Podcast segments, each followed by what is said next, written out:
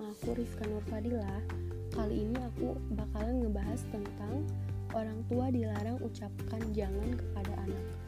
Episode kali ini tuh cocok banget buat orang tua yang sudah memiliki anak ataupun yang belum punya anak juga bisa mendengarkan dan bisa bermanfaat untuk nanti sudah mempunyai anak. Nah, jadi nih, nggak sedikit ya orang tua yang menganggap sering mengatakan tidak dan jangan adalah cara efektif mendisiplinkan anak. Padahal, kedua kata itu menurut ahli dapat menimbulkan kebencian atau membentuk kepribadian anak menjadi pemberontak.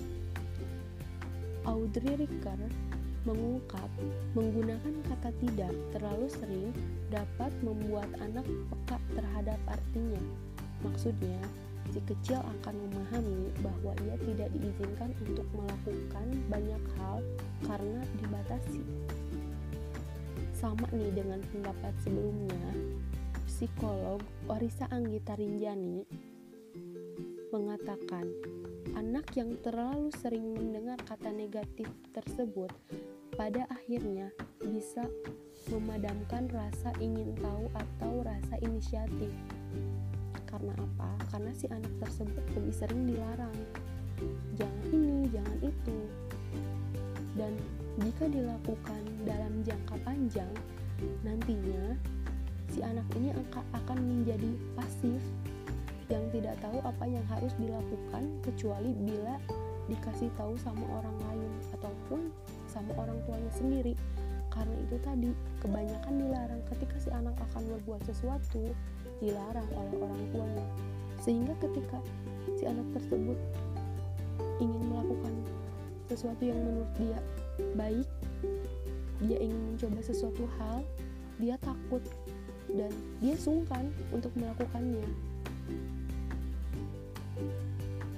sebab selama ini dia cuma mendengar larangan apa yang tidak boleh atau tidak harus dilakukan, bukan apa yang perlu atau sebaiknya dilakukan dalam situasi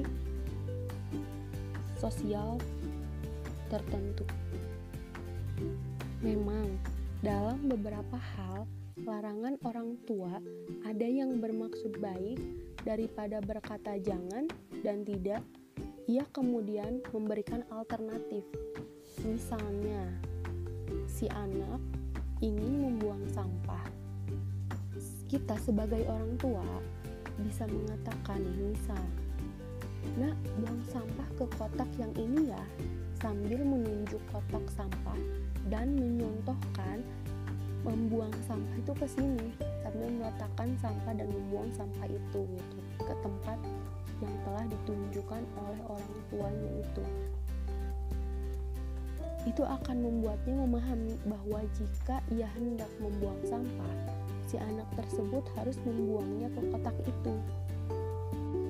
Lalu, kalau si anak masih belum setahun dan ingin memegang colokan kabel, kita sebagai orang tua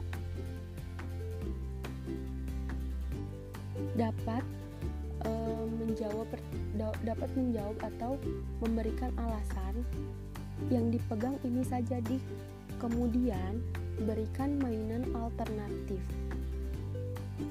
yang bisa mengalihkan fokus si anak dari yang tadinya memegang colokan kabel dapat memegang mainan. Oleh sebab itu, si orang tua tuh harus gunakan kata-kata singkat, jelas, ringkas, serta positif untuk memberikan alasan kepada si anak bahwa si anak tidak boleh melakukan sesuatu. Si orang tua juga bisa mengganti kata tersebut dengan stop atau berhenti disertai dengan penjelasan mengapa ia harus berhenti menghentikan perilakunya.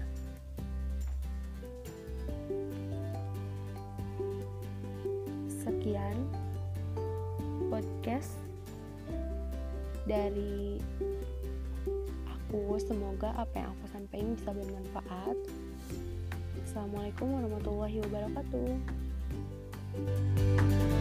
thank you